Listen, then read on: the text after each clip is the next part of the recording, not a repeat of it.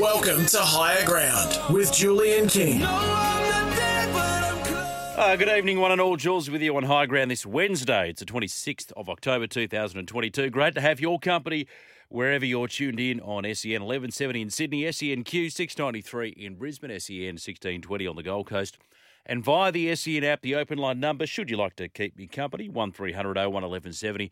And the text line, store it in your phone if you haven't already, oh four five seven, seven three six, seven three six. Up shortly, I'll be joined by Simon McLaughlin, the Deputy Sports Editor of the Daily Telegraph. He's along every Wednesday night. Have a look at tomorrow's back pages. There is just a smorgasbord of sport on at the moment. Cricket World Cup, Rugby League World Cup, W B B L action, and N B A, and N F L, and N B L, and A-League. And then on top of that, we've we've got the netball tonight, which I'll get to shortly. We've got the Women's Rugby World Cup over in New Zealand, and the small matter of uh, the Melbourne Cup, and big day of racing, of course, on Saturday. So it's all happening, as William Morris Laurie would say, and appropriately, the M C G was the venue of uh, an upset for the ages.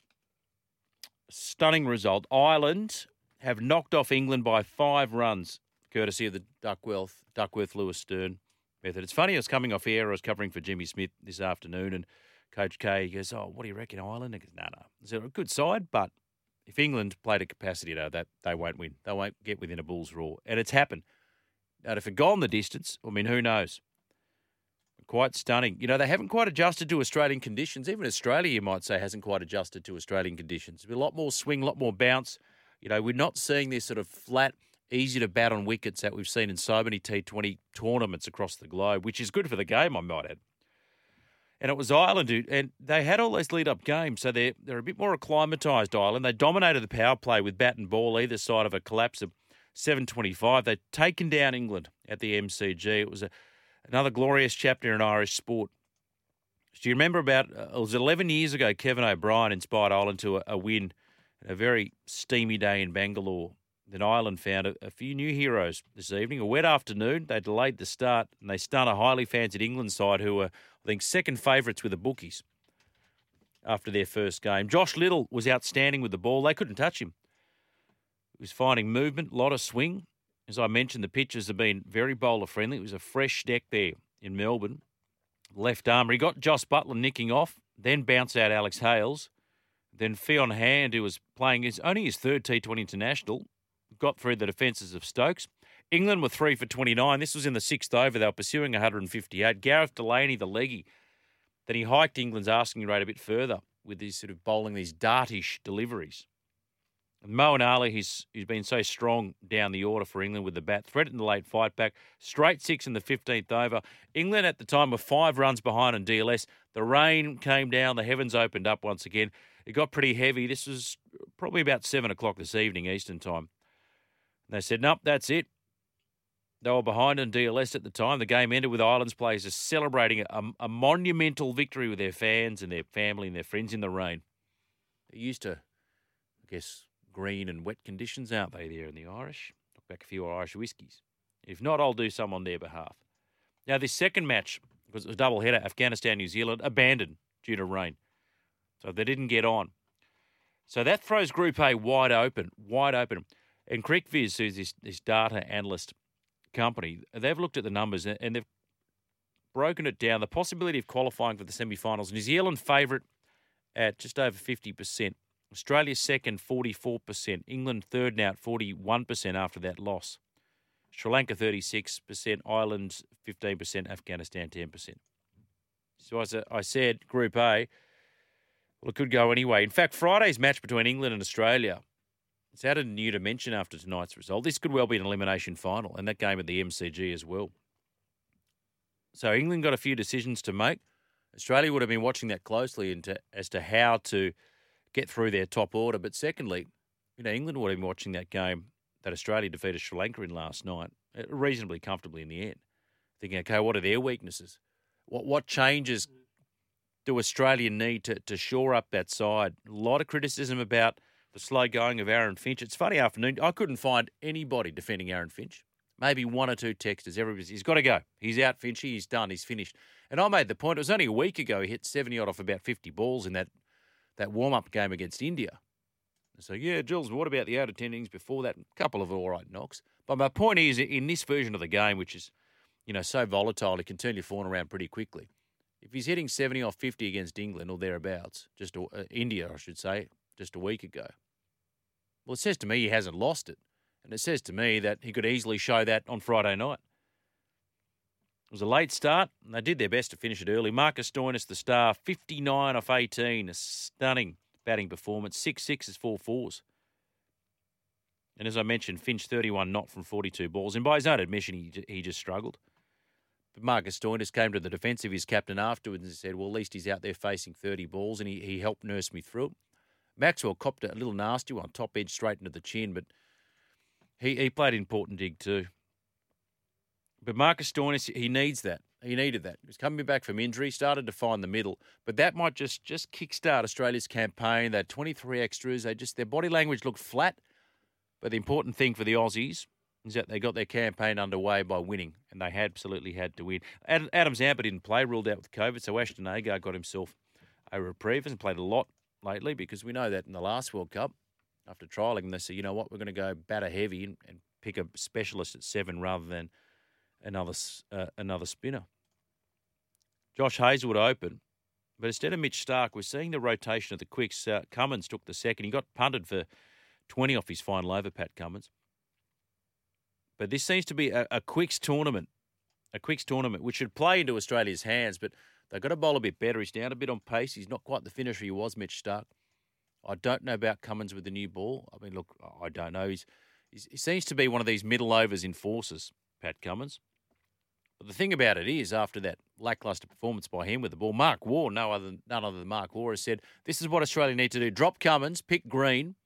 Green can bowl Pat's overs, open with Green, and then shove Aaron Finch down the order.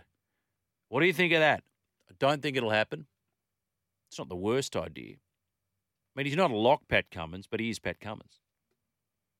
Poorish crowd. I noticed our colleague from the West, Tim Gossage, said that W A fans lost interest after Langer got shafted. I just saw a stat tonight that I think two of the top five crowds in the last year have been Perth crowds. So maybe just got to cool their heels a little bit. Oh, I don't know what it is.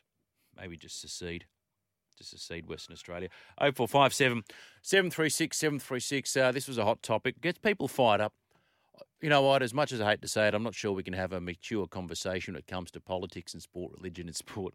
Because Josh Aloiai, one of the Manly Seven, he spoke to Emma Lawrence on Nine News last night and basically said, you know what, he's received death threats, which is outrageous and uncalled for, and stressed that he would, in a similar position, again refuse to wear the jersey next season, which is interesting. He also called Corey Parker an idiot because he was criticising the Manly Seven. Oh, what about, you know, gambling sponsorship and alcohol sponsorship? And then Aloiai fires back and says, show me in the Bible where it says gambling, but there's interpretation about the pursuit of greed and the rest of it. And anyway, and so I decided to cite a, a passage in Leviticus about how you can be killed for working on the Sabbath, and then somebody shot back at me saying, oh, but that's Old Testament, I'm talking about New Testament.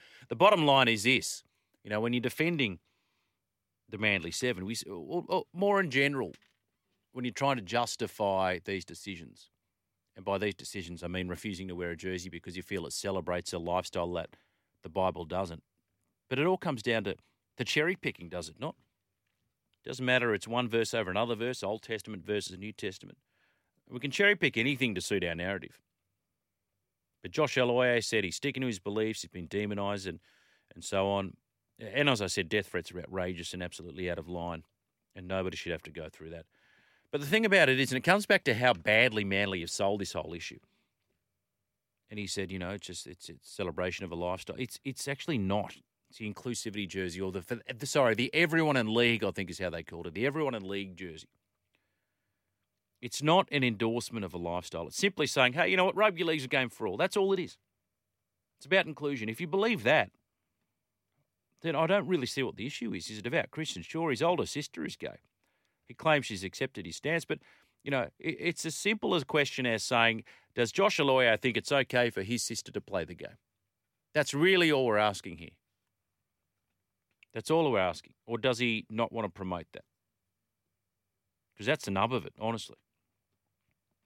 Like I said, you know, I dared mention Exodus, the Bible working on the Sabbath, and people come back at me with, you know, Colossians or whatever it is, Corinthians. I said, oh, but what about the idolaters and the drunkards? Yeah, but that's a choice, right? That's a choice. Being gay is not a choice. And that's why at the root of this is discrimination, right? And there's a reason that only one person, that being Ian Roberts, has come out. So clearly it's still not a level playing field. I said, no, just let them play. What's the problem? This is it. We're trying to redress an imbalance. It's problematic, yeah, and there are practical considerations. I understand all that. And they need to sell it to their own playing group a lot better, Manly.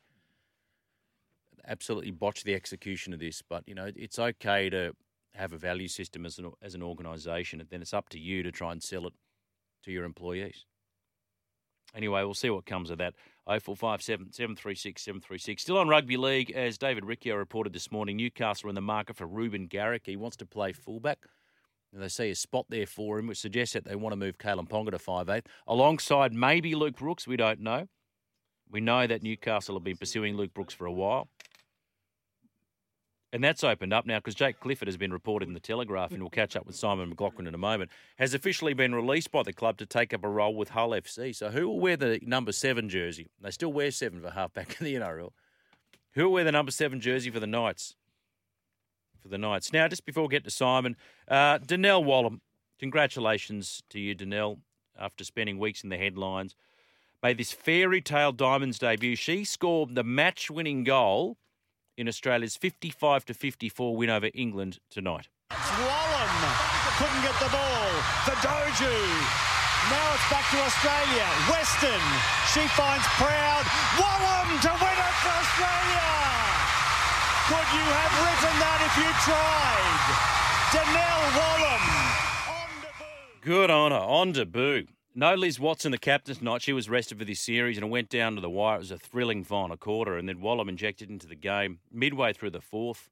This is at the Newcastle Entertainment Centre and it just made an immediate impact. Scored with a first touch, finished with a perfect eight goals from eight attempts. Some really good highlight plays. And then that last goal, if you haven't seen, it was an off-balance goal. She's falling out of the court and then sort of lofted one up and put them ahead just before the final siren. She was swamped by teammates. So wonderful scenes, of course. She's been at the centre of this sponsorship saga engulfing Australian netball after Gina Rinehart's Hancock Prospecting tore up its fifteen million dollars deal with the Swan. Great call, too, from our mate, Maddie Russell. So we'll, we actually interviewed her, and she had wonderful things to say after the game. We'll play that for you a bit later on this evening. Now, I think we lost our page, so do I have to sing cold, do I, now tonight? Extra, extra, read all about it. Yes, we got it. Okay, let's hit it now. It's the newspaper, mama, newspaper, mama, newspaper, mama. I thought Peter Coombe was lost to us forever. This is what happens when you don't do the program for a while and they update the system. Simon, as I say, good evening to you. All this stuff just disappears. So I'm, I'm well, glad I, that... I wouldn't ha- feel, it wouldn't feel like Wednesday without that. So, yeah, yeah, well, thanks, exactly thanks right. So I'm glad that Alex managed yeah. to, to scramble that. You're talking, I've got to do them all again. Uh, good evening to you, mate. How are things? Yeah, yes, uh, I uh, agree. Uh, the magic moment in the netball tonight was fantastic. I thought she actually uh, sort of Euro-stepped away towards the goal, to use a basketball term, and, and you know, was set to dunk it. Yeah. Uh, she's tall. She and. Is. Um, That was magic. You're right. After it doesn't usually happen that way, does it? Usually the person with all the attention on them tends to be a little bit overwhelmed. But uh, she got her moment. She did. You know, you, you hear this term, you can't script it. You probably can script it, but it was just the timing was just beautiful, and I'm just so happy for her. And you looked at how she was mobbed too. You know, it meant a lot. Meant a lot to uh, mm. the sisterhood. We've heard this term a fair bit. You know, this is interesting. What about this game tonight, Ireland? Have defeated England by five oh. runs. Duckworth Lewis. I said, no, England should win comfortably. But it's thrown up a few upsets so far this tournament. You know, results not going the way teams wanted, or perhaps they're not playing the way they wanted. And I think a lot of teams have been caught on the hop by the standard of the pitches, which is teams to be a bit yeah. more, I guess, bowler-friendly, which is, is is a good thing in this form of the game, I think. Well, bo- bowler-friendly conditions even things out in, in all forms of cricket. And I think you hit the nail on the head when you said that Ireland have been playing down in Hobart in all their warm-up games, and it's been pretty gloomy down there. Are used to the conditions um, already. So, um, yeah, fantastic. And it's really after we got trounced by the Kiwis, it's, it was exactly the result we needed. Um, so, look, I don't think Australia's out of it. You read those percentages out. Um, you know, who gets out of the group. But uh, I think they're being quite kind to Australia there. But um, I think they can still do it, but it all hinges on uh, Friday night's game. Yeah, it's going to be huge. Yeah, it could end up being an elimination final, Australia-England. Um, I, I wonder what the Aussie, you know, Andrew McDonald will be watching the game tonight thinking, okay, what do we do? How do we get through this top order? You know, Butler's gone cheap at a couple of games now. Um, you know, they might look at opening with Stokes, which he's done successfully before. Uh, you know, it's going to be difficult uh, to, to beat mm. England, but they're certainly not unbeatable. No team is unbeatable. But having said that, you know, when batting conditions are trickier and you see these collapses and wickets fall in, in clumps, this is the perfect opportunity to bring in an anchor, somebody that can just rotate the strike, you know, go to run a ball and pick up the run rate when need be, but importantly, conserve their wicket. A man who fits that bill is Steve Smith, and now calls are growing louder for him to make his way back into that side. Yeah, that's right. Our, our uh, lead cricket story is Alan Border um, vouching for Steve Smith to replace Aaron Finch um, just for the England game. He's not playing sack um, Finch altogether, but he reckons that sort of cauldron atmosphere at the M C G against, you know, a very well-credentialed England team. Mm. Steve Smith is the guy you put in there. As you say, he chips away. It's not all um, about sixes and fours, um, you know, especially when Australia's already got a team that's filled with those sorts of batsmen. Uh, you do need someone who, who can just chip away and keep that the scoreboard ticking over. And that is Steve, what Steve Smith does in T twenty cricket. Um, and boy, oh boy, I watched that game last night. And the best place to set the field for Aaron Finch is just for that French Cup. Yeah, uh, I reckon he must have inside-edged uh, at least half a dozen times, and he just did not look ever comfortable. Uh, I, I, I'm not sure if a must-win game against England at the M C G is the place to play yourself in after, you know, he admits he's um, feeling out of sorts. Mm. And, and there are a stack of blokes who... who know more about cricket than I do, who agree. So Brad Haddon also thinks um, Finch shouldn't be at the top of the order, but he thinks he should drop down to the middle and get rid of uh, Tim David. Yeah, that's um, interesting. Mark Waugh said the same thing, that, that should drop Finch mm. in the middle, but Mark Waugh wants Green to open and drop Cummins and not drop David. I'm not dropping Tim David because he's a world-class finisher and you've invested so much in him. Mm. It's interesting, though, if you, if you pick Steve Smith... What, for Finch, does A B propose a like-for-like swap? Because the issue we have there, I mean, we didn't score a boundary, I don't think, of the power play last night. Very slow to get going against New Zealand. And, you know, in these sort of conditions, you can't afford to be, after four overs, you know, only, what, thirty-something runs, you know, six and over or whatever. It's, it's, it's not good enough. It's not good enough. You end up chasing the game, um, particularly Absolutely. in the case of Finch, I mean, who likes to bat second, right? So... Mm. Well, I mean, Steve Smith can hit boundaries. They're just going to go along the ground through the covers, not um, over the top of Cow Corner. He, he's capable of hitting boundaries. And yeah, well, exploiting exploiting the field up. Yeah, yeah, yeah. They mm. just they've been slacking the power play. I need a bit more from Warner as well. He's a fast scorer, but in a sense, Warner's also that anchor player. If you think about it, because he can bat for thirty balls. Mm. You know, he's not thought about that, but that's very much his role now, David Warner. You know, do you have two of these players at the top of the order, you know, or they are, I mean, I don't know. I mean, maybe you have Smith as a floater in that middle order. You could potentially, if you wanted to do something different, open with Maxwell. You know, and Smith is also a prolific player of spin. He's good at shoring up the middle order. You know, if they get off a fast start, um, great, drop him down. If they lose an early wicket, maybe bring him in for insurance, which is kind of that traditional anchor role. And, and the other thing there too, on sort of fast wickets, bigger grounds like Melbourne, Um, somebody that skill set can come in really handy because you don't have to be a noted boundary hitter because it sort of neutralises that. You know, and I think the West Indies found that difficult to adjust to too, Simon. You know, who are a big mm. boundary hitting nation, but with bigger grounds where normally, you know, they'd be clearing the rope, all of a sudden they're picking out the man in the outfield.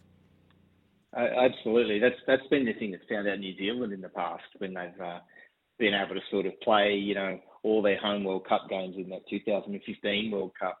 They played all their home, their group games in, in New Zealand, where the grounds are small.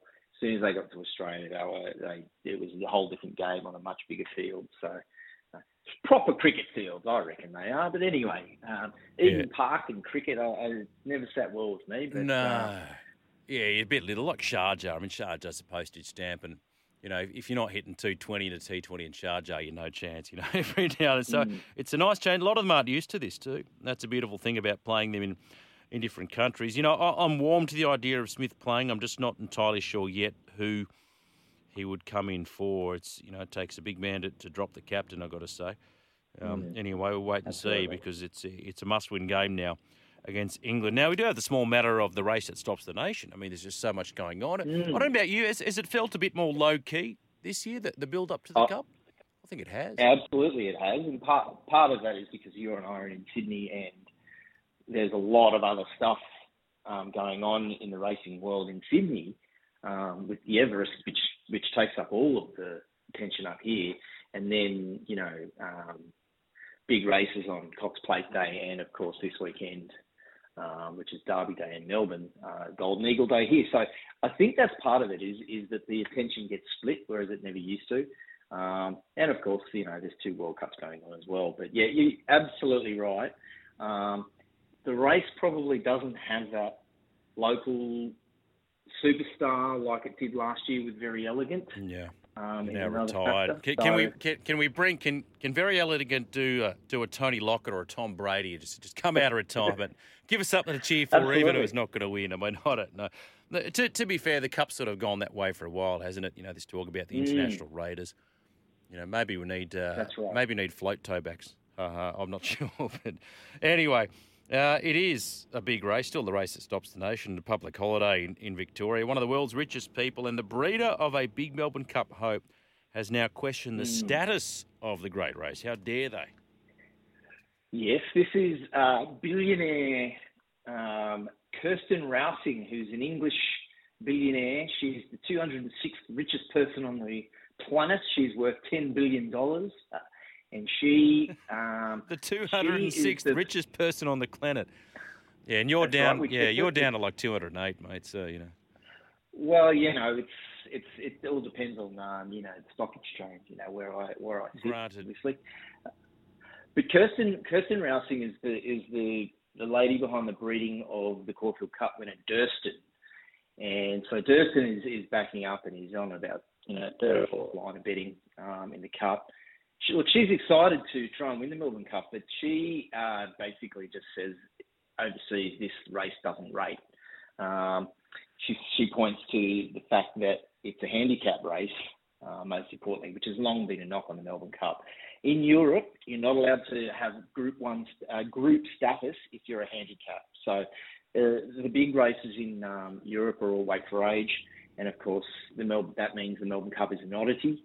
Uh, to their eyes. I see. I wasn't um, aware of that. So you don't get Group One status if you're a handicap race. Wow. That's right. Yeah. So um, look, she, like I said, she bred the Caulfield Cup winner and she bred this year's Prix de Arc de Triomphe winner, which is is probably the, the uh, number one staying race in terms of prestige, mm. certainly not prize money um, as well. So she knows what she's talking about, and she sort of basically said that the European horses that come to Australia and win their Melbourne Cups and Caulfield Cups are, uh, quote, fairly ordinary European horses. Oh, so okay. It's a bit of a sledge. Now, unfortunately, local um, local types would have to probably agree that our staying uh, our stays aren't as good as they are overseas. So, um, but yeah, so she's really had a bit of a crack. The the back page headline is "No Staying Power." Yeah. Um, Oh, but she look. And, listen, she doesn't uh, yeah. have to. She doesn't have to have a runner down under if she doesn't want to. Maybe she sees it as ripe for the taking. That's a little harsh. The the mm. other thing too, when it comes to the foreign horses, I mean, this has been one of the other criticisms is they almost find like a backdoor way to dodge the handicappers. So you got horses that are that are That's running, right. you know, really light weights, fifty-two or somewhere around there. That that really should be better. Whereas, you know, I mean, I don't know what the top weight is at the That's moment. That's right. There's, al- there's also Yeah, they get away with also, uh, they're considered um, three-year-olds here, but they're four-year-olds in the Northern Hemisphere is the yeah, other, yeah. other way they do it. Good point. Yeah, that's right. That's a really and then, of course, they kind of uh, whinge a lot if they don't get the track conditions that they like as well. So, oh, world's smallest violin. Yeah, because normally they say the grounds are too hard and it's jolting the knees. That's right. You know, that's no great secret. But the question is, can their jockey still ride our style of racing, though, Simon? Well, that, that's probably one of the biggest differences. Australian jockeys, if you, if you ever watch, stay up late and watch a, a, a race in England or whatever, the jockeys, their arms and their legs, they seem to be going everywhere. And um, the Australian uh, jockeys ride really tight. The courses are much closer together, and it's a different style of racing. Um, you, you'll see it with some of the foreign jockeys where they just get the elbows going, and it's all a, sort of a big emotion. But uh, uh, my man James McDonald, he oh. he's, he rides in the Southern Hemisphere. Oh, he's your man, very is he? Nice and tight. Oh, so is he yeah, honorary? He's, he's a Kiwi, but is he an honorary Aussie J Mac or? Well, it doesn't. It, the way it works in horse racing is it's where you're based. So, yeah, you know, so, so like like a Jimmy Cassidy sort of thing. It was a Sydney horse. Yeah. He was, Farlock was a Sydney horse, you know. Oh. Um, so anyway. But tell us about J-Mac. Mm. Well, he's on the brink of eclipsing a really revered riding record. Uh, he's got seven Group One wins this spring.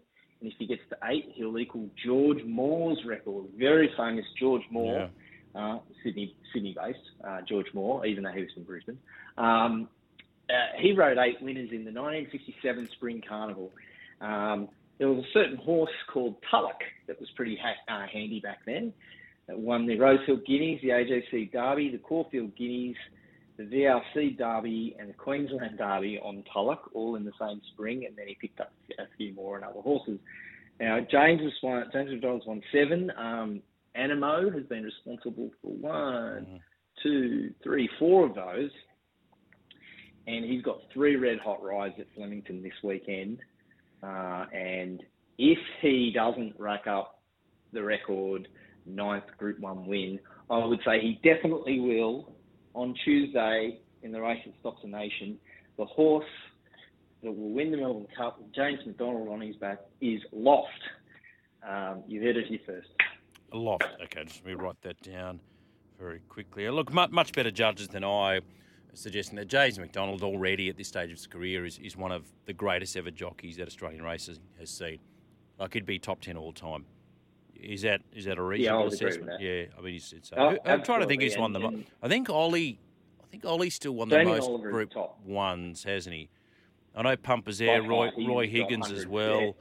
Yeah. Um, don't know where Huey Bowman sits at the moment. No, we lost the great Harry White just, um, I think, last week too. That's right. From memory, yeah. So, no, he's a wonderful jockey, J-Mac. But I actually got no, I had no idea where we were going to go. Speaking of jockeys, is Frankie Dettori going to get a ride in the Golden Eagle? I didn't see what the latest was. Yes, uh, he's riding in the Golden Eagle, and then he is backing up on Tuesday, the first Tuesday in November. He's actually riding in Sydney. Uh, and his first time riding in Sydney on Tuesday in a race, a brand new race called the Big Dance. The Big Dance. I can't stand that term. Anyway, the Big Dance. You know, the reason I brought that up, I kind of got to like Frankie Dettori because he shares a birthday with me, December fifteenth. Oh, is that right? Yeah, it's slim pickings well, on I, December fifteenth. I miss him. You miss him? I miss him when he's not in the Melbourne Cup because whenever you see his name, that's that's one horse you can scratch off. Yeah, because you just can't win it. That's not often they win him. Vintage Crop, I think it was the first. And uh, what was the Japanese horse that won? Um, Uh, pop, not pop rock, the uh, Delta Blues for the uh, Japanese Delta jockey. Blues, and then, yeah, yeah right. but generally yeah. it's it's the local knowledge, of course. Anyway, fantastic as always, mate. Thank you for your time. And, oh, oh before I let you go, I bumped into your new mm. number nine for twenty twenty-three, Reid Marnie, the other day. Had a yarn with him at the local ah. shop. Yeah, he's, um, he's now moving out of the Parramatta area, a little bit closer to uh, to Belmore. Oh, so I assume he's extremely excited he's about take, uh, he's taken the move very seriously. Contender. Yeah, yeah, I would say so. I don't know about next year, but uh, we'll wait and see. All right, mate. Thank you. We'll catch all of those stories in the Daily Telegraph tomorrow. Thank you, Simon. Cheers, Jules. There he is, Simon McLaughlin. Uh, comprehensive as always. Yeah, it has felt just low-key this year, the Melbourne Cup.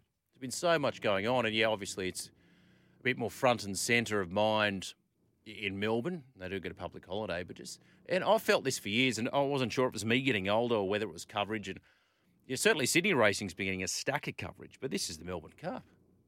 I know Joel Kane's a massive, massive fan, loves it, favourite race for him. It's it's numero uno. But, you know, Durston, Oliver on board, thirteen dollars chance, fifty-three and a half after the um, the owner, the two hundred sixth richest person on the planet, has basically shit-canned the race. All right. If you have a crack, you have a crack. Uh, Deauville Legend from Ireland, carrying fifty-five. Kieran McAvoy on board, six dollars. And a hell of a chance. And Loft with Jay Mack, you heard there, who Simon likes, six dollars fifty. I'll have a look at that a bit closer to time late Monday. I'm just trying to think what else. Uh, Gold Trip with Mark Zara, twelve dollars fifty-seven and a half, has some affection as well. I guess we better take a break.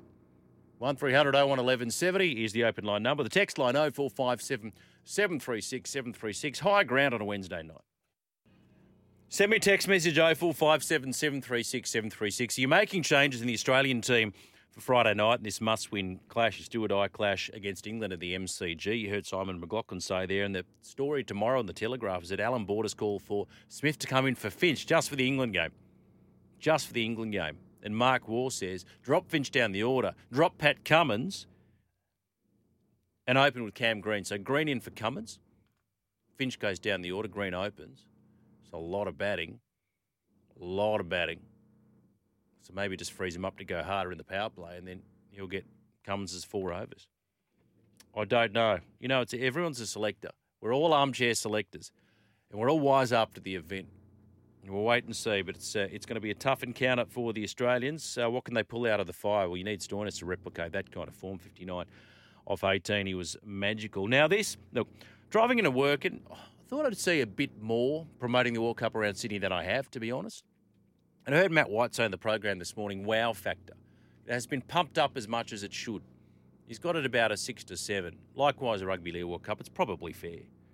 But I don't say, I haven't been in the city, mind you, sort of flags, hey, I C C T twenty World Cup on home soil, Australia. But that first game at the Sydney Cricket Ground, Australia, New Zealand. Well, India, what about this? No, no, maybe we're not great hosts. India's cricket players have complained about getting... Shock horror. Cold sandwiches. Cold sandwiches after practice at the T twenty World Cup, with some ordering food online instead, a source told A F P on Wednesday. So they're just menu logging some dosa or something.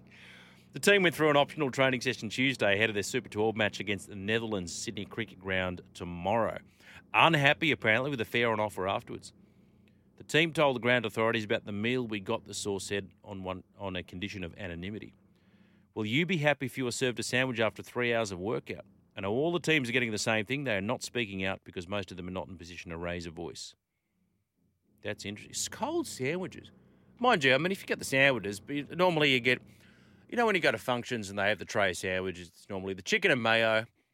If it's a fancy one, it's probably got a bit of dill. You have the same in an option of white, wholemeal or, or multigrain.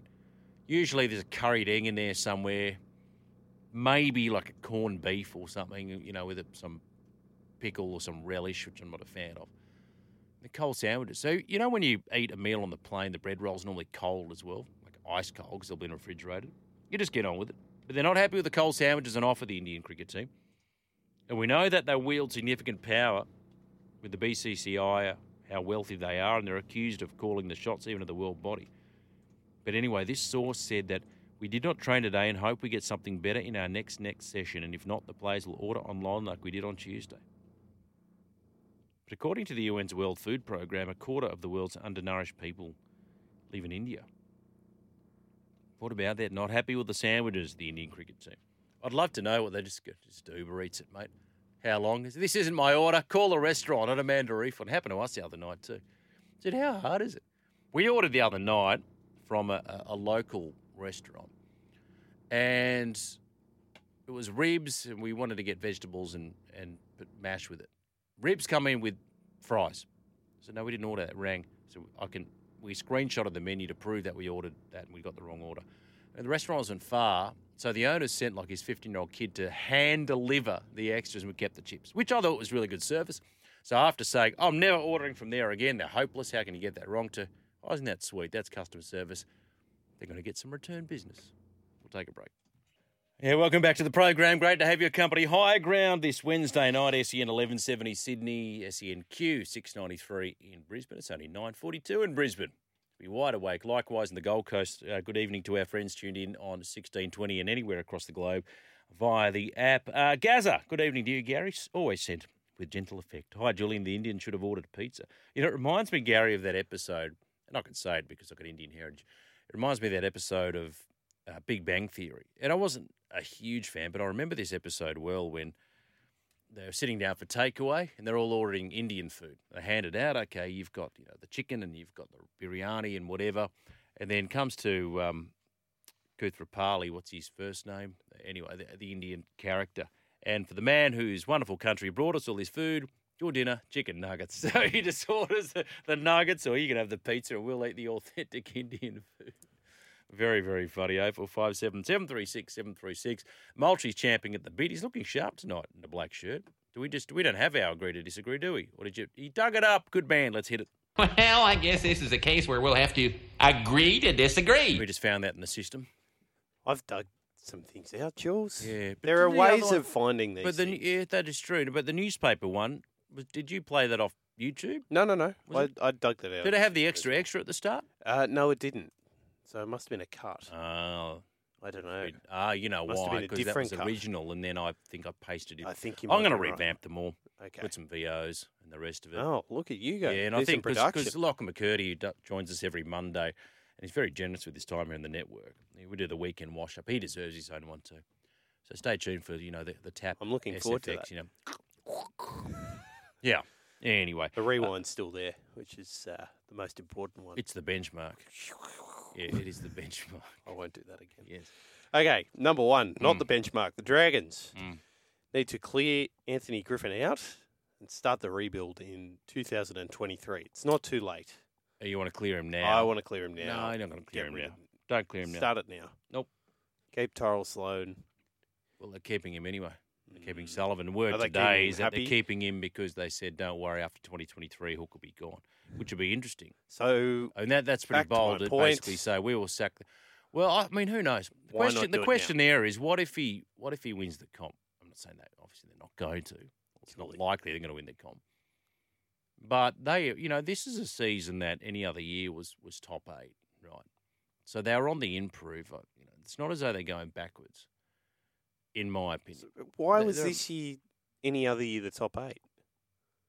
Oh, just on the points they finished. Right. Yeah. Okay. I mean, Gold Coast made the eight last year on twenty-two yeah, okay. points. Dragons missed it Fair on twenty-eight. Enough. That That's my point. Right? Okay. So a higher standard, but more wins this mm. season. You know, so they got issues, no doubt, but I mean, they didn't do worse than the season before. Okay. They gave them the extra year, so see how we go.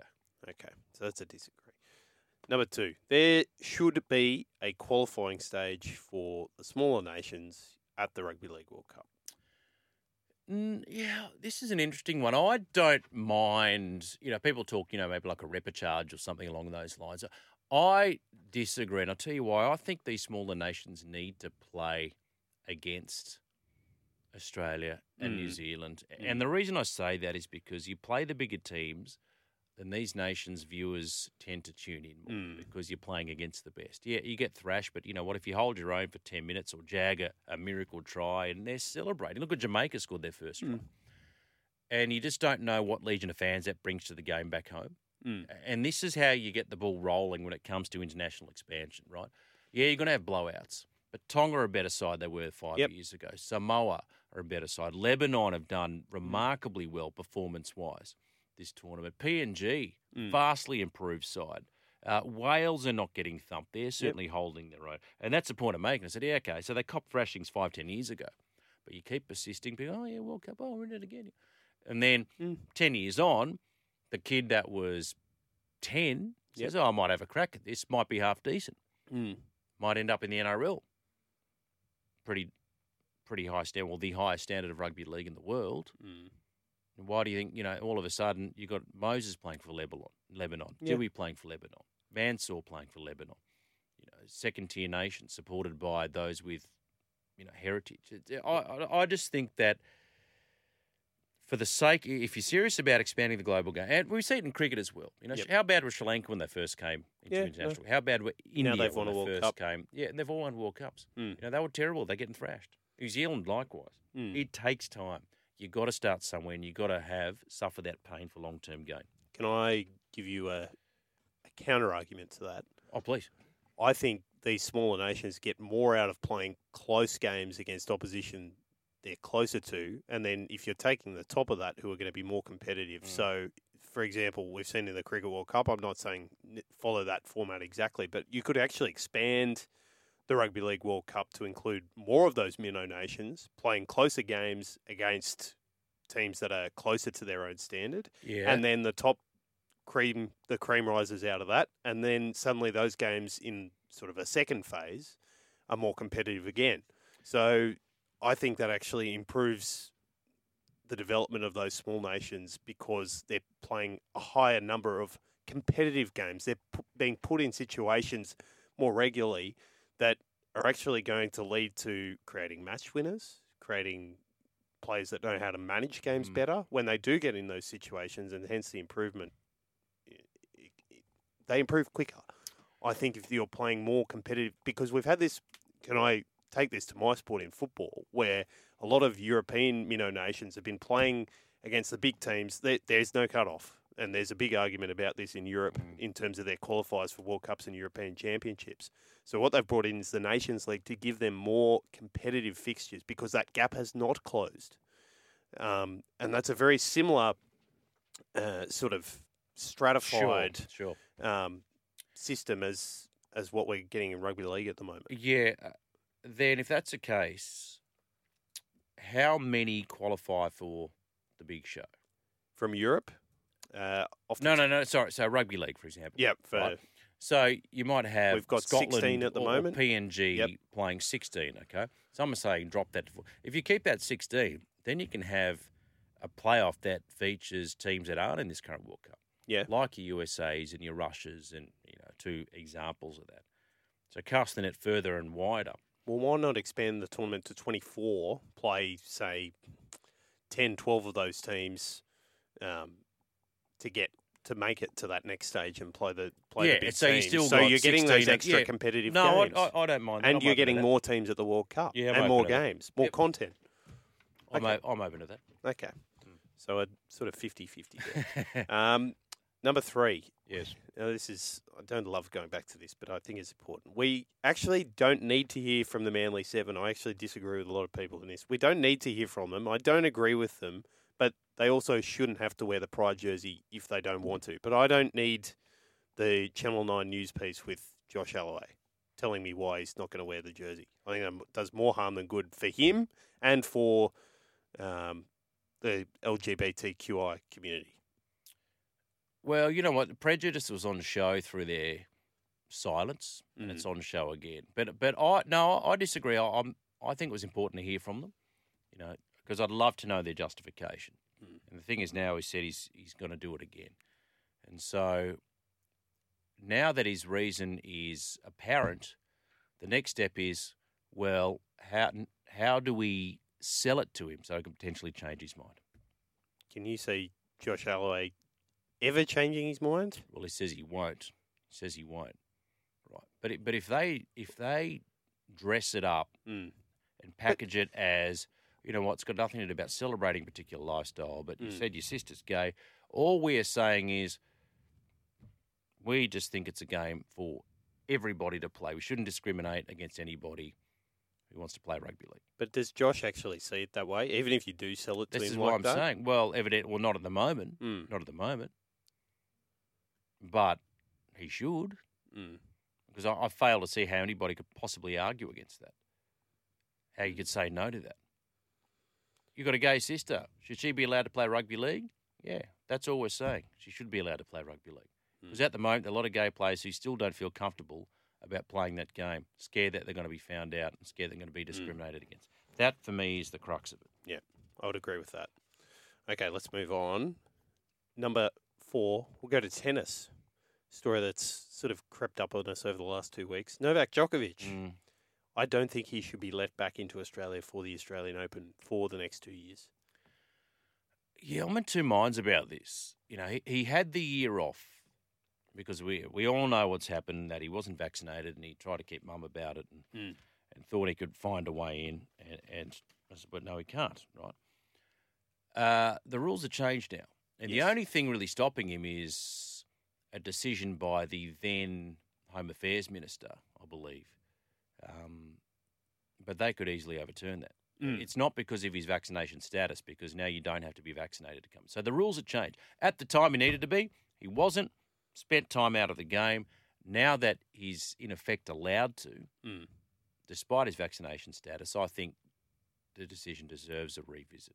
See, I have no problem with the no vaccination thing. If he, if he doesn't want to get vaccinated, he deals with the consequences. I've no problem with that. But the fact is, he's tried to break the law to get into the country.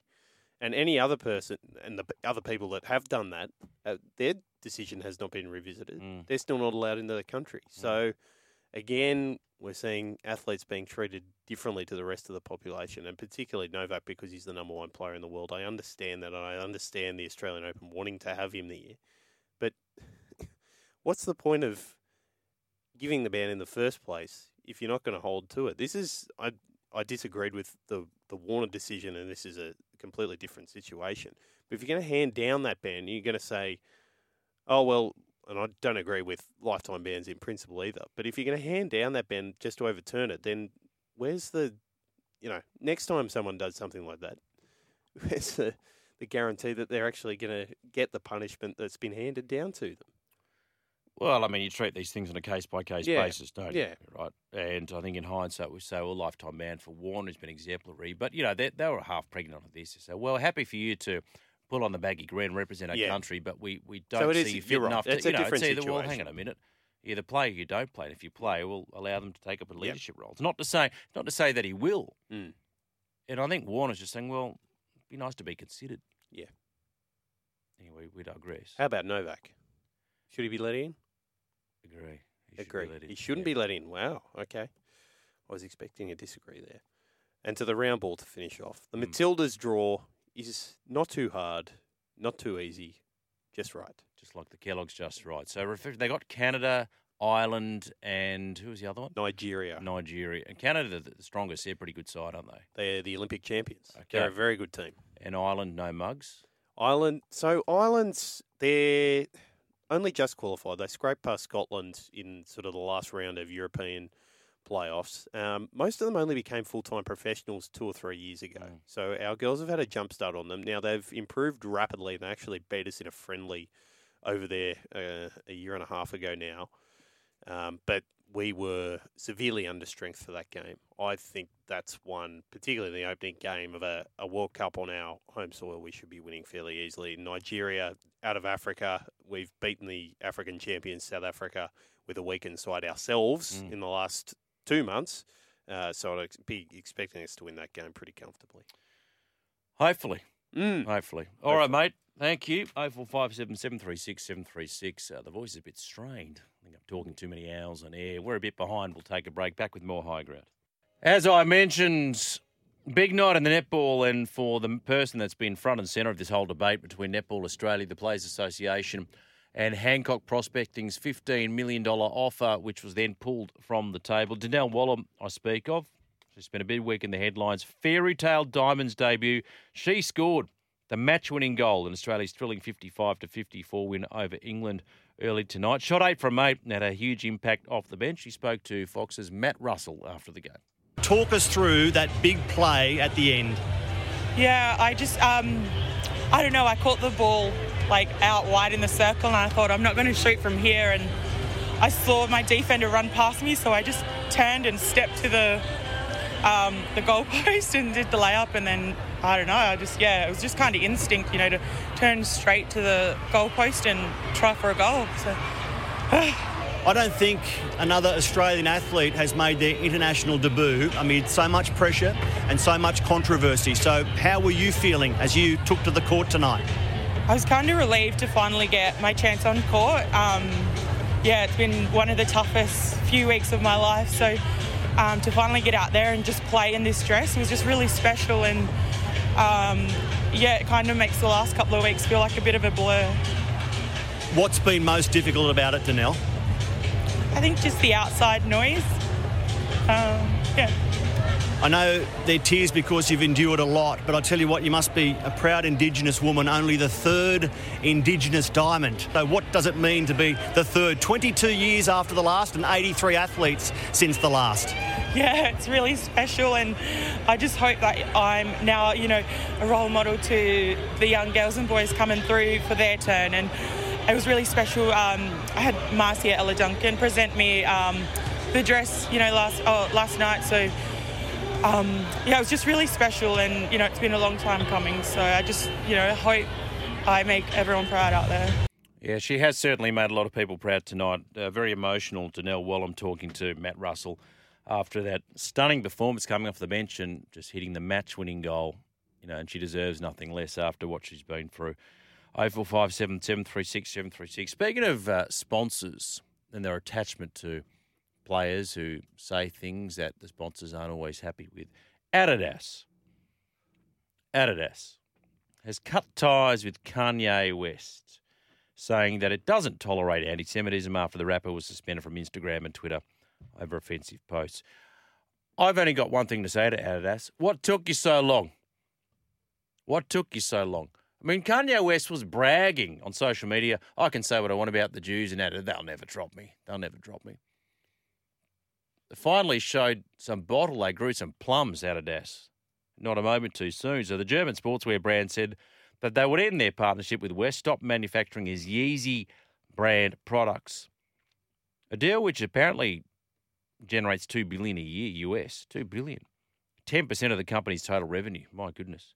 So they're going to take a hit, but some things are bigger than the bottom line, and ending the deal will cost the company at least two hundred fifty million dollars in net income this year, according to market analysts.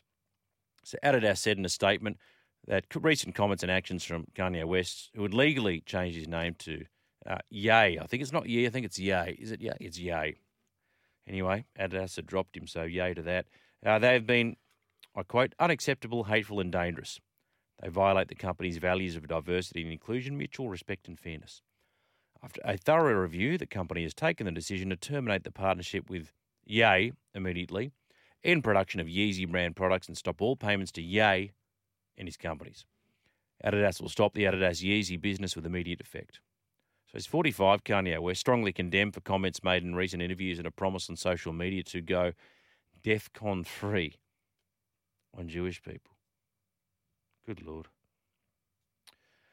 So the company had initially resisted pressure to cut the Yeezy deal despite calls from the Central Council of Jews in Germany. And eventually those shrieks of protest, howls of protest, just got louder and louder. They'd done the right thing and they should have done it sooner. Adidas. His personal fortune is going to take a bit of a tumble as well. Kanye West, poor bastard. Forbes reported the artist is now worth four hundred mil. Down from two billion dollars in the magazine's billionaires list this year.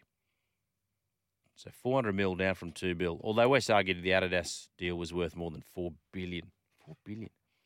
So as I said, finally Adidas grew a set. After Kanye was bragging about, you know, he could be anti-Semitic, not get dropped. Well, you can.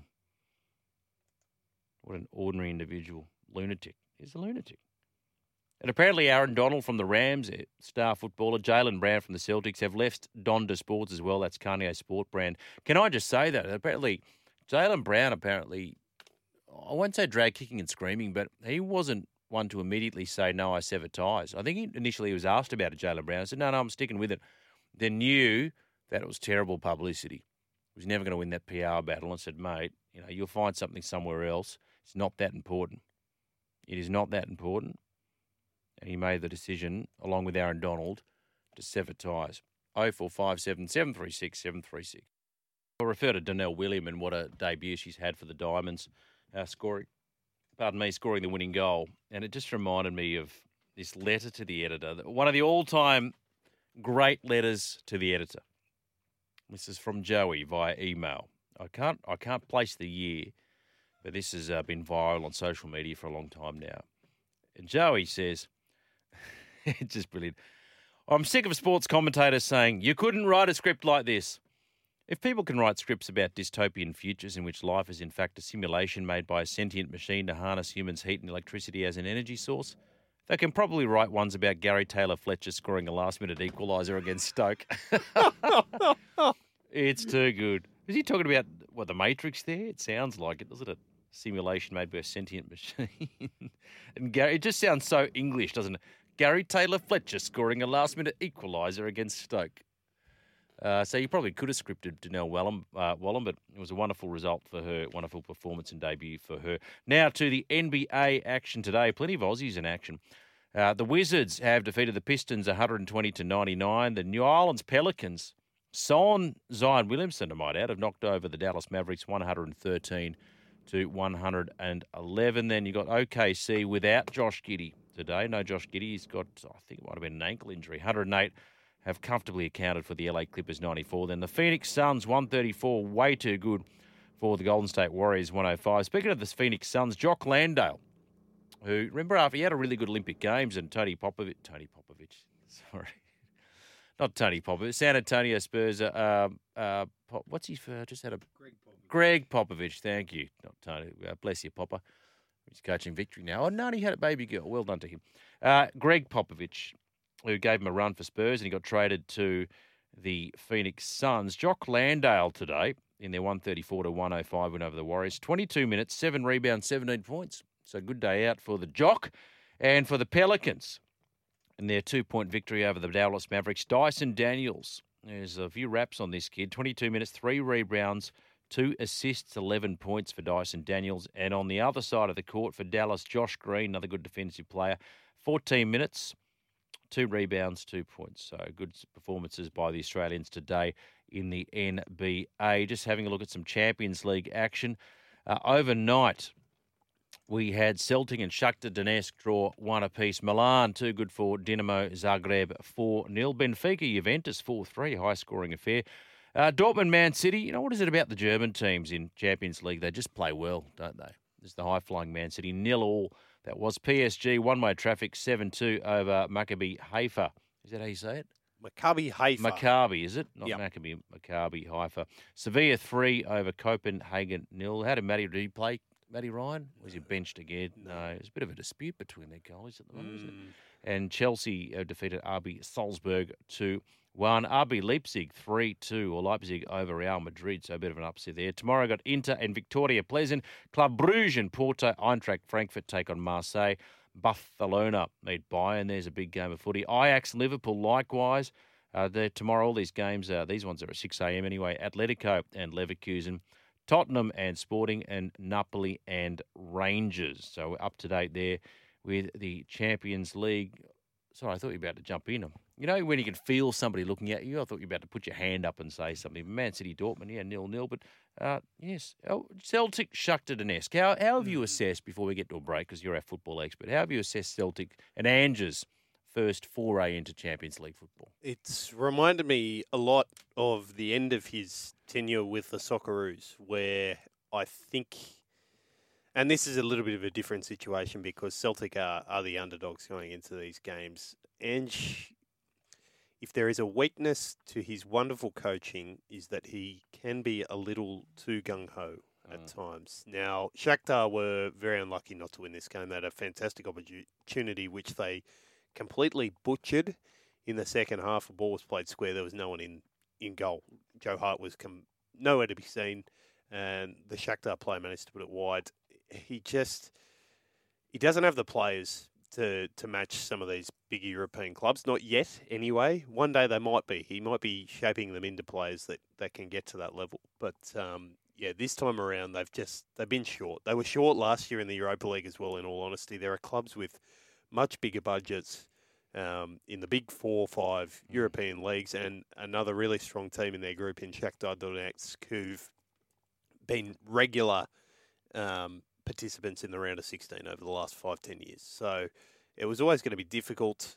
I think they're probably a little bit disappointed, perhaps expected to get get a little bit more out of out of out of the group than just two points, but. Um, Something to build on, something to build on, particularly with their league form, which has yeah. continued to be solid. They're still winning games in Scotland. And likely to win the league again this year, you would think. Yeah, um, already beaten Rangers four nil once. Yep. Uh, they'll play them three more times before the end of the year, mm. all being well. And, yeah, hopefully they come out on top again. Uh, they've got more depth than they had last season, so there's no reason that shouldn't happen. And good to see Aaron Moy getting some minutes in the leagues as well ahead of the World Cup. Just before we get to a break, speaking of World Cup, Rugby League World Cup, uh, Australia take on Italy round three, their final pool game. It's going to see Daly Cherry Evans and Nathan Cleary share playmaking duties, either as a pairing, six or seven potentially, or getting one half each at halfback. So, so Mauler's hinted at continuing just to tinker with his preferred side and a, what's shaping up to be a likely quarterfinal clash with Lebanon, but um, there's a lot of trial and error up front. as well, but we expect uh, D C E and Nathan to both feature in that game against Italy. Wednesday night, thank you everybody for your contributions. Thank you for tuning in. Thank you to Mulch. Thank you to Simon McLaughlin. Be back on deck on Friday on afternoons. I'll catch you then. Bye-bye.